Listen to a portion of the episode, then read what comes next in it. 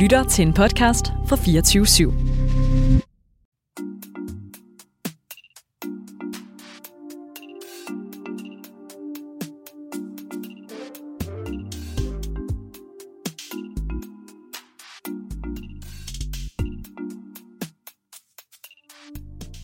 Velkommen til Aktion, programmet, hvor vi udforsker vejen fra holdning til handling.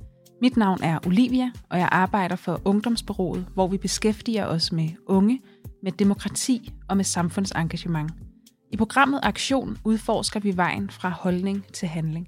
Vi undersøger, hvilke udfordringer, frustrationer og oplevelser, der giver mod og handlekraft til at starte et projekt, og vi skal høre historier fra unge, der har taget initiativ til at gøre en forskel i verden. Som lytter bliver du taget med ind i maskinrummet, og sammen graver vi ned i, hvad der skal til for at skabe forandring. Med i studiet har jeg min medvært og kollega, Anna Vibe Pedersen. Hej Anna. Hej Olivia. Det er dejligt, du er her i dag. Det er rigtig dejligt at være med igen i dag. Ja. I dag skal det handle om urban farming, om at bygge bro mellem land og by og skabe et bæredygtigt fællesskab mellem forbruger og fødevareproduktion. Vi får nemlig besøg af Livia Urban Svart Håland, der er medstifter af Tagfarmen og det økologiske landbrug Østergro i København. Vi skal høre om, hvordan en tur til New York blev startskuddet på et projekt, der skal formidle til byboerne, hvordan vores fødevarer dyrkes og bliver produceret. Vi skal høre om at få nye drømme midt i sin studietid, om at sadle om og blive iværksætter inden for fødevareproduktion på byens præmisser. Vi er med andre ord med på Livias vej fra holdning til handling. Livia, velkommen til. Tusind tak.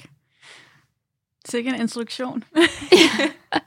Olivia, der kommer faktisk mere introduktion nu, fordi du er 31 år, og du er iværksætter, og du er gartner, og så er du opvokset i Brede i Lyngby. Og i 2014, der stiftede du sammen med to andre foreningen Østergro. Kan du ikke lige starte med på at beskrive, hvordan der ser ud hos Østergro? Jo, altså Østergro, det øh, folder sig ud på et gammelt bilaktionshus tag, så vi er oppe på toppen i tredje etage ude på Ydre Østerbro.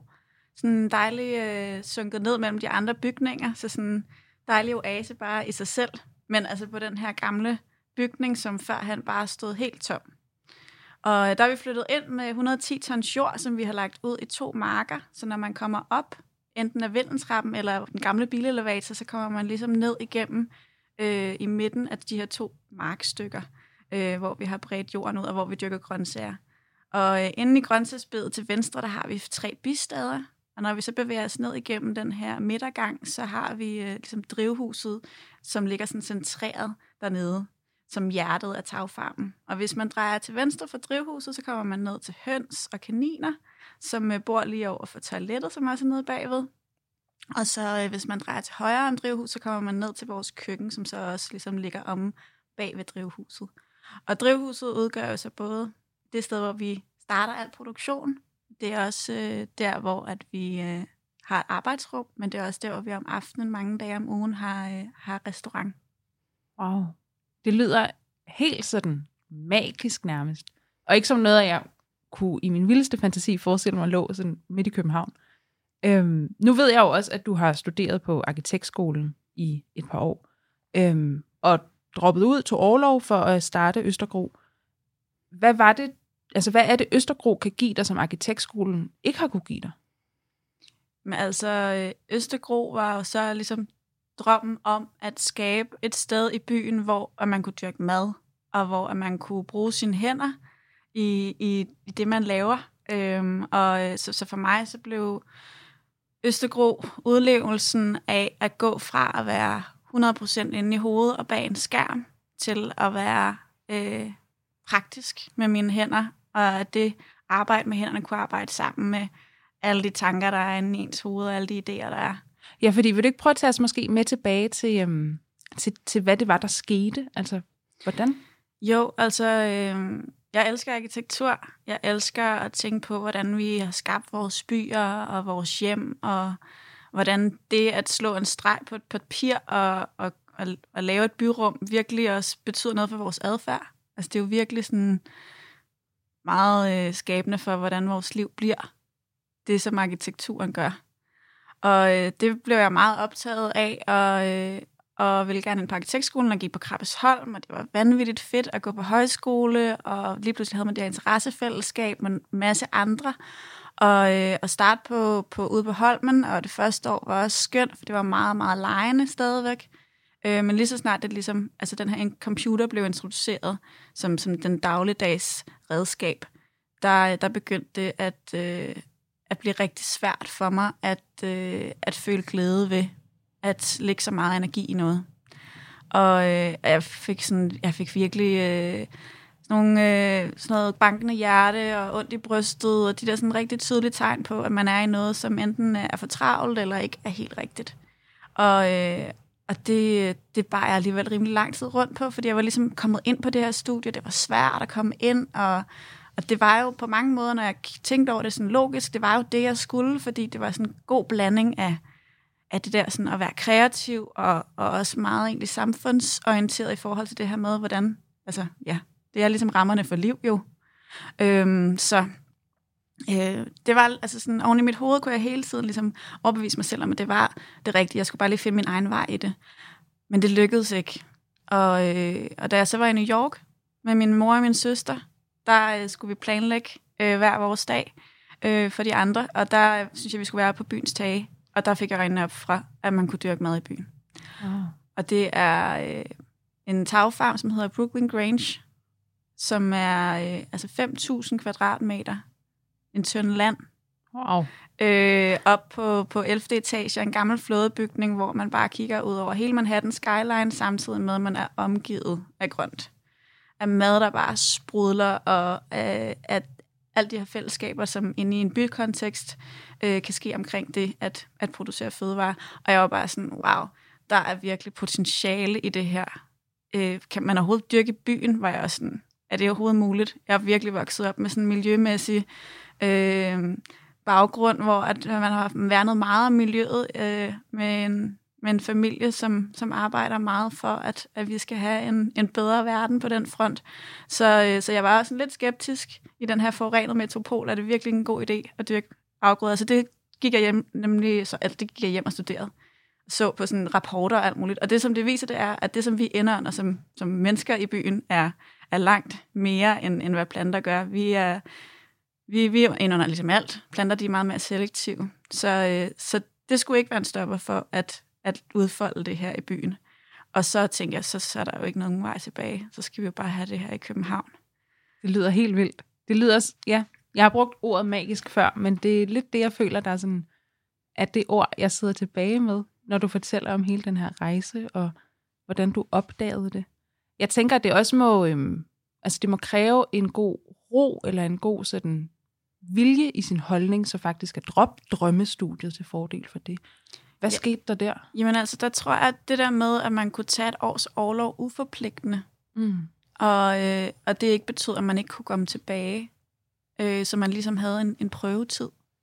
Det var det, der gjorde, at, at det lige pludselig sådan, altså det er det, jeg skal når, den, når næste semester starter, det var så halvandet år inden, så skal jeg faktisk, altså, så, så skal jeg holde en pause. Det, selvfølgelig så betyder det, at jeg kommer et år bagud i forhold til alle mine venner øh, på den her årgang, men, men det bliver jeg nødt til at prøve. Det var sådan en free ticket på en eller anden måde.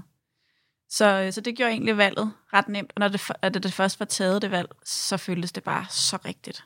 Og jeg, ja. altså, fik bare verdens fedeste år. Øhm, og mødte net igen, altså sådan endnu mere øh, niche, altså et, et, et, et interessefællesskab omkring det at, at lave en grønnere by. Øhm, og det fandt jeg i, øh, i Utilias have, som er, var en fælleshave på Vesterbro. Og det var der, jeg mødte Sofie og Christian, som, øh, som jeg senere startede Østergro sammen med.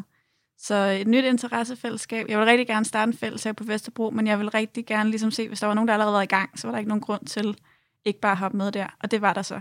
Christian han havde taget initiativ til at lave noget i Carlsbergbyen, i det gamle bryggeri bydel der. Der skulle være en midlertidig have, indtil øh, byggeriet for alvor startede.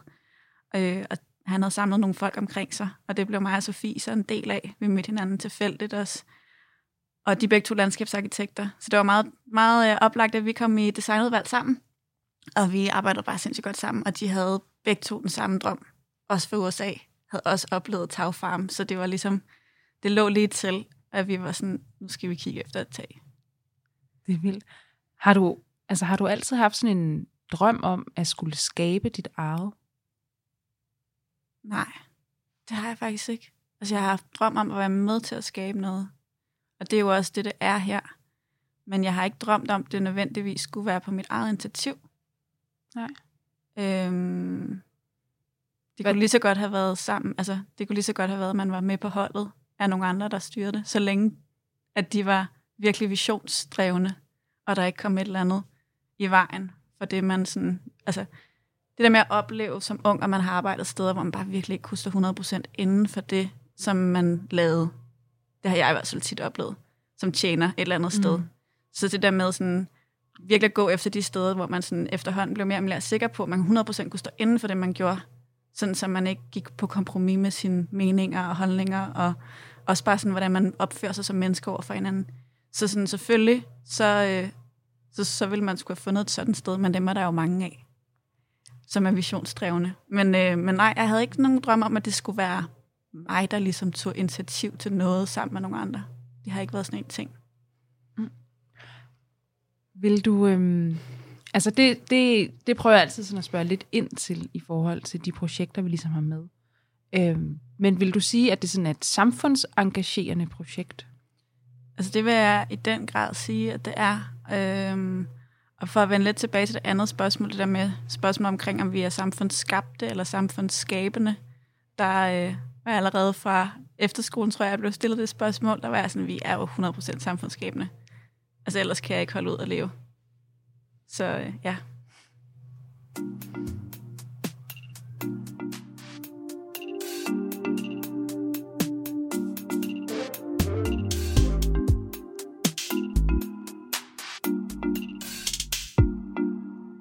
I dag har vi Livia Urban Svart Håland fra Østergro med i studiet, og vi har lige talt om, hvad det var, der fik jer til at starte projektet. Nu skal vi dykke en lille smule mere ned i, hvordan I øh, konkret gjorde. For øh, nu står jeg og kigger ud på en masse københavnertage, og øh, altså, er det alle tage, der lige kan tåle at få så meget jord lagt ovenpå sig? Nej, det er det absolut ikke, og det er heller ikke øh, alle vores sadeltag, de er heller ikke oplagte lige. Altså man skal ligesom finde et fladt tag, og man skal finde en bygning, som, som har haft øh, en, en historie, som gør, at den er konstrueret stærkt. Øh, nu snakker jeg om flådebygningen i, i New York, og da vi startede med at kigge efter tag, så startede vi faktisk sådan helt basic på Google Maps fulde perspektiv for at prøve at få et overblik over, hvor, så, hvor der lå arealer i København af større, sådan større tag. Og så gik det ret hurtigt, før at vi blev introduceret for det her gamle bilauktionshus. Øhm, for lige hurtigt at blive det der med, om ting kan bære. Altså det har jo så kunne bære maskiner i sin tid, mm-hmm. men der er jo også bygninger, som har været af en eller anden form for industriel, eller et eller andet, som har haft store ventilationsanlæg ovenpå. Og hvis så ændringen, altså anvendelsen af bygningen ændrer sig, og man egentlig virkelig kan fjerne ventilationsanlæggene, så kan de også bære en del. Og der er også arkitektonisk været noget, altså bygninger, som er blevet bygget en gang for, øh, og sådan, jeg er blevet lavet til, at man ville kunne tilføje flere etager senere. Øh, og så er der måske nogle lokalplaner, som senere har gjort, at man ikke måtte tilføre flere etager, men de kan så også bære en del. Så der er ligesom, man kan parkeringshus, altså der er ligesom nogle bygninger, man godt kan finde, som rent faktisk kan bære Øhm, og vi var så heldige at finde det her bilauktionshus, som er fuldstændig oplagt til at starte en tagfarm på. Og det gjorde vi, fordi at der er noget, der hedder Københavns Klimakvarter, som øh, siden 2011 øh, har sat fokus på, øh, hvordan vi kan øh, klimatilpasse øh, byen med grønne øh, pladser og gårdrum, og i det hele taget, hvordan vi øh, optager vand i de her situationer, hvor vi får altså skybrud. Mm. Og, øh, og Klimakvarter er en øh, områdefornyelse, og det er et rigtig fedt værktøj, som Københavns Kommune har, hvor de i en femårig periode så netop tager ud i en dele af, øh, det kan for eksempel være Ydre Østerbro, som det var her, Sankt Kjelds, øh, Sankt Kjelds Kvarter, øh, og så er i fem år og er meget tæt på øh, beboerne i det område i forhold til udvikling, så man kan være med. Og i det her område, der er der også en øh, bilforhandler, Jacques Nellemann, Nellemann Holding, og de ejer altså den her gamle bilauktionsbygning og øh, har i sin tid gerne vil bygge en ekstra etage på, men har ikke fået lov. Øh, og lige pludselig er de i hjertet af det her nye klimakvarter, men sælger biler, og vil derfor gerne på en anden måde kunne være en del af fortællingen om klimakvarteret. Så han havde budt sit tag ind, og det får vi nys om til et arrangement, som Sofie deltager i, hvor hun møder en af arkitekterne fra det her, den her områdefornyelse. Og så lige pludselig så er det ligesom stykket sammen. Det så har vi en ja, privat bygningsejer, en kommune, som fokuserer på klima, og så os, som rigtig gerne vil starte en tagfarm. Okay, så ud over at have øhm, sindssygt meget medvind, hvad kræver det så mere? Altså, hvad, hvad, hvad, I skulle vel også have andet end et tag, gå ud fra? Det skulle vi. Vi skulle også have midler til at starte projektet. Og der var vi så heldige, at der i den her områdefornyelse også var en pulje, som man som borger kunne søge for at være med til at skabe den her udvikling i byen. Og øh, jeg håber stadigvæk, der eksisterer områdefornyelse, at det stadigvæk er noget, som er en vigtig del af, af byfornyelsen. Og, øh, og hvis der er det, så skal man holde øje med de her puljer, fordi så kan man være medskaber af sin by. Så det var sådan en lokal pulje, som så kunne støtte os med, øh, med halvdelen. Det var en, en, øh, en kvart million, de gav til projektet. Og så rakte vi ud efter nogle nationale fonde, som, som kunne kunne spæde midler ind til, og der blev det øh, Fonden for Økologisk Landbrug, som også støttede os. Og så kunne vi faktisk komme i gang. Øh, og så med det her private arealsponsorat. Og så i det hele taget, så handler det ligesom om, hvis man laver noget, i hvert fald, fordi det var så øh, holdningspræget og sådan visionsdrevet, som vores var, det handlede simpelthen om at skabe et samlingssted for byens borgere, og alle, der kommer til København, som gerne vil samles i det her grønne, spiselige byrum. Ja, så fordi... det handlede jo også om at forankre projektet. Ja, hvordan blev det modtaget? Det blev modtaget sindssygt godt. Altså, øh, kun godt, men også selvfølgelig sådan lidt, mm, kan det nu også bære, og mm. Mm, kan I nu også leve af det her? Det var egentlig de, de, sådan, de store sådan, øh, bekymringer, folk kom med. Og også lidt sådan en, er det ikke bare en trend? Er det ikke bare lige nu og her, at der er nogen, der snakker om, at vi skal have lidt mere grønt? Altså, er det ikke, øh, er det ikke sådan en ballon, øh, som luften den fiser ud af om nogle år? Er bare sådan, ej, det er det altså ikke. Det, det, er jo, det er jo virkelig vigtigt for alt fremtid, at vi ved, hvordan vores mad bliver til. Det er jo et af de mest basale behov, vi har. Og lige nu, der bliver den til på en virkelig uhensigtsmæssig måde, og den bliver distribueret rundt, øh, så der er rigtig, rigtig meget spild. Og vi går glip af så meget smag, fordi at vi ikke får vores øh, råvarer lokalt.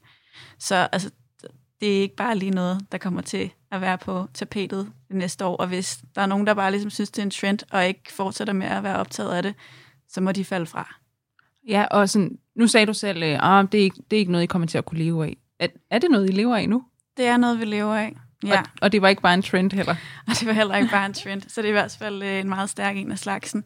Og øhm, ja, det var rigtig vigtigt for os at starte et, et, et grønt byrum, som, som kunne leve videre. Fordi vi oplevede, at der var mange fantastiske haver, der startede op i København i bybilledet, som ligesom bare var der for en lille årrække, fordi det var 100% frivilligt drevet, og man brændte ud med tiden, og man ikke kunne blive ved med at investere tid i det, som, som sådan dem, der har startet projekterne.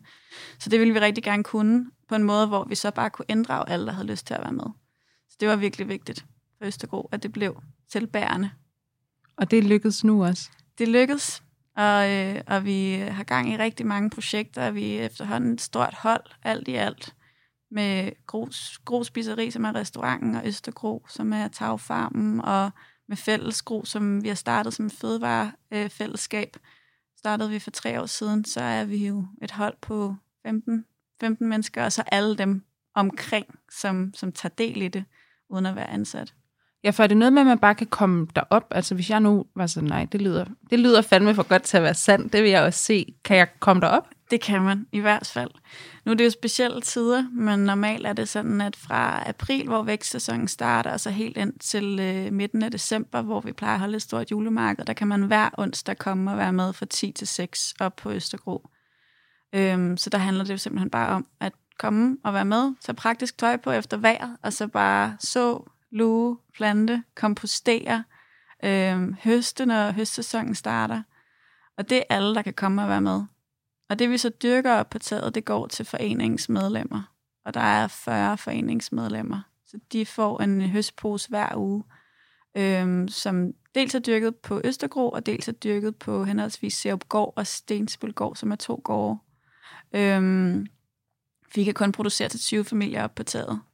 Og det, så vi rækte hurtigt ud efter to gårde mere, fordi der var så mange, der gerne ville være medlem. Og det er en model for produktion og afsætning, vi også synes, det var rigtig vigtigt at sætte fokus på, det vi startede i Østergro. Også inspireret fra USA. Det hedder CSA på engelsk, Community Supported Agriculture. Mm. Og på dansk skal vi oversætte det til noget så catchy som fællesskabsstøttet landbrug. Ja. som, øh, som er, at man som forbruger kan støtte op om et landbrug ved på forhånd for høstsæsonen og betale for, for, øh, for høsten, og så komme hver uge eller hver uge øh, få leveret øh, friske høstede grøntsager. Livia, nu har du virkelig øh, fortalt her, hvordan I også har fået succes. Men er der noget, du gerne vil have vidst dengang, du gik i gang, eller ikke gik i gang? ja, det, det er der, fordi at øh, Østergro viste os at blive kampen mod øh, kommunalbyråkrati. Øhm, da vi, vi fik en midlertidig tilladelse til at starte på to år, og så skulle vi søge en permanent tilladelse. Øh, og øh, lige pludselig så gik det fra, at der var seks parkeringspladser op på taget, som vi skulle finde et andet sted, hvis vi skulle blive der, til det var 24 parkeringspladser. Parkeringspladser, som aldrig nogensinde har været på taget, fordi det har været bilauktionshus, så det, det, der har stået op på taget af biler, det har været ligesom en hyldevare. Det har aldrig været parkeringspladser, men, men øh, det stod der i tegningerne. Og den, den, den tegning, vi ligesom havde søgt med på forhånd, den øh, var forkert. Så, så der to år efter, hvor vi skulle have en permanent tilladelse, og egentlig ikke troede, der stod noget i vejen for det, så lige pludselig fik vi den her lussing af, at det jo faktisk var fire gange flere parkeringspladser, vi skulle ud og finde, og det er fuldstændig umuligt, kan jeg så fortælle jer, mm. at finde overskudspladser øh, i Københavns Kommune. Øhm, og også betale sig fra det, hvis man endelig fandt nogen. Men det, det lykkedes sig heller ikke at finde nogen. Så det blev en, en lang kamp, øh, hvor at jeg ville have ønsket, at øh, jeg havde haft mere indsigt i øh, sådan øh, kommunal øh, politik og forvaltning. Fordi så havde jeg forstået meget, meget hurtigere, at man ikke kan snakke visioner med en øh, teknik- og miljøforvaltning. Det kan man med politikere. Og hvis man skal snakke øh, øh, ja, teknik- og miljøsprog, så skal man måske alliere sig med, med en, som, som forstår det lidt mere juridiske sprog. Så det, det ville jeg ønske, jeg havde vidst noget før. Men ja. vi endte med at vinde, øh, vinde og få lov til at blive, altså vinde på den måde, at vi kunne få lov til at bevare Østergro, og det ikke skulle ryddes til fordel for 24 parkeringspladser, som alligevel aldrig ville komme til at eksistere. Så hvis nu der sidder nogen derude og øhm, har brug for et godt råd, det kan være, at de har lyst til at starte deres eget projekt, men øh, også har hamlet ind i et eller andet kommunalt byråkrati. Har du et godt råd? Altså, det er faktisk, øh, ja, øh, allier jer med, med, med, med folk, som har de vidensressourcer, som I ikke selv har. Øhm, det gjorde vi også generelt omkring alting, vi skulle lave. Altså, vi, vi vidste ikke, hvordan man byggede et grønt tag op, op altså, og vi vidste ikke øh, 100% hvordan man lavede en såplan. Altså, på det tidspunkt var jeg ikke gardner, øh, så sådan, vi allierede os med så mange gode folk, som også havde en interesse i, at det her projekt skulle blive til noget. Og, øh, og det kan jo også, øh, altså ja, det der med beslutninger, beslutningstagere, Altså, vi havde meget sådan, om vi har en privat bygningsejer, og vi har en til sydenlandet en kommune, der gerne vil det her i form af klimakvarter, men kommunen er bare meget større end en enkelt afdeling, så man skal ligesom have styr på, hvordan en kommune ligesom er, dem, dem som har betydning for, om, øh, om man må blive eller ej, skal, må man egentlig godt kortlægge, eller ja, få hjælp til at få kortlagt, sådan, så man ved, hvem der har øh, hvad at skulle sige. Mm. Ja. Hvis nu øh, man godt vil se noget mere om det hele og, og vide, få mere at vide om Østergro, hvor kan man så finde jer? Man kan finde os op på, øh, på øh, Æbeløgade 4, op ad Vindeltrappen, og så er vi der. Og, øh, og lige de her tider, så kan man også finde os på sociale medier, både på Østergro og Fællesgro og Gro Spiseri. Og vi er altid åbne for øh, et besøg og en snak. Fedt. Vi kommer gerne. Rigtig gerne. I er meget og velkomne. hvad nu hvis du lige her, det er nok måske det sidste, men hvor ser du Østergro om fem år? Altså, vi vil rigtig, rigtig gerne brede os ud i flere dele af, af byen, og øh, vi er så heldige nu, at vi har øh, fået landet en aftale med en grund ude på Refsaleøen, sammen med øh, Bygård, som producerer svampe, så vi skal lave et fælles øh, bylandbrug derude. Og der kommer det simpelthen også bare hand, til at handle om at, at involvere folk, skabe en masse liv og få os alle sammen til at få øjnene op for alt det liv, der omgiver os i form af andre væsener, som vi skal arbejde langt højere grad sammen med og se os øh, ja, få skabt de her økosystemer i byen også, så vi som byboere også forstår, at vi er altså en del af et stort økosystem. Fantastisk. Jamen, det lyder som om, at øh, Østergro stadigvæk kan nå helt nye højder. Vi skal til at runde af. Tusind tak, fordi du kom og besøgte os, Livia. Livia. Tusind tak for invitationen. Ja, vi har uh, talt om, hvordan man kan kombinere uh, byliv med farming, urban farming, og øh, kan få et bedre forhold til fødevareproduktionen. Vi, øh, du har lyttet til Aktion, produceret af Ungdomsbureauet. Mit navn er Olivia Grant. Og mit navn er Anna Vibe Pedersen. Tak fordi du lyttede med.